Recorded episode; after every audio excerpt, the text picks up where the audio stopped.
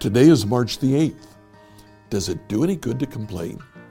Let's find out together as we study Exodus 15 to 18.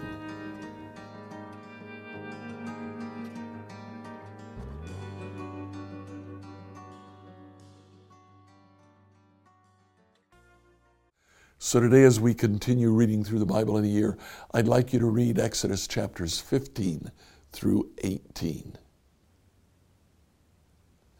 Yesterday, we saw the inauguration of the Passover feast. Uh, at the end of that Passover feast, Moses led Israel as far as the sea. Pharaoh pursued them, and the Lord opened a path for them to cross the sea as if on dry ground. Pharaoh tried to follow, but the Lord closed the sea, killing Pharaoh's army.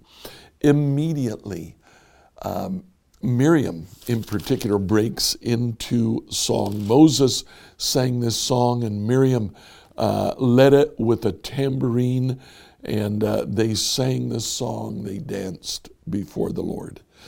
Then in chapter 15, we have a short paragraph of bitter water at Marah.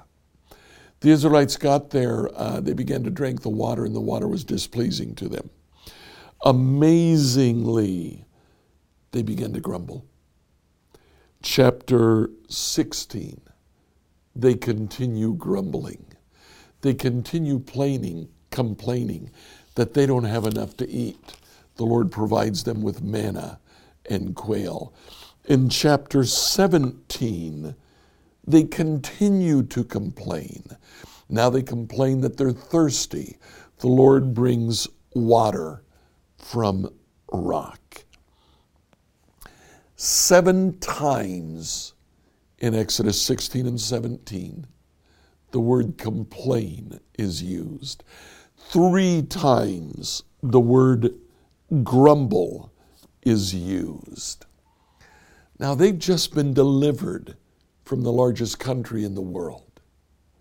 They have just been freed from a life of slavery in that country. They get to the desert and they start complaining. Amazing. And yet, isn't that just like us? What a contrast we then find in chapter 18. Moses goes home, he visits his father in law. Now, earlier on, Moses' father in law was called Reuel. Here he is called Jethro. Multiple names for an individual, especially an individual as important as Moses' father in law was. That's not uncommon. So we see here his two names, Reuel and Jethro. Moses comes to Jethro and he begins to explain what had happened. Um, look at verse 8, chapter 18, verse 8. Moses told his father in law everything the Lord had done to Pharaoh in Egypt on behalf of Israel.